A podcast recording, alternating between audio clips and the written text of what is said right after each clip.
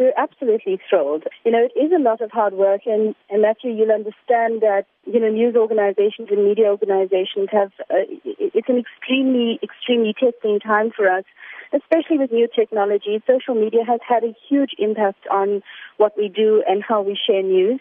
So to see that we're actually growing in, in some areas, and especially on our YouTube channel, which we're extremely proud of, is, um, is, is really for us a huge achievement. We know that there are many other news sites in South Africa, and it's often tough to choose which one to follow. With that said, what makes the SABC digital news channel the one to look out for? We're the only news channel in this rated in this study as in being in the top 10 of uh, globally viewed South African news channels, right?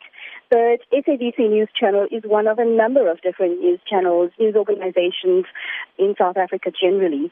By and large, we do have, I think, in terms of news, the biggest news channel. In, you know, SABC, we're very proud. Our total lifetime views on our YouTube channel is over 115 million and, and growing daily, which is absolutely amazing. On a daily basis for the month of August, we have almost, I think, 220,000 viewers on a daily basis. As soon as we hear a story on SABC radio or even see it on SABC TV, it's already on the SABC's YouTube channel.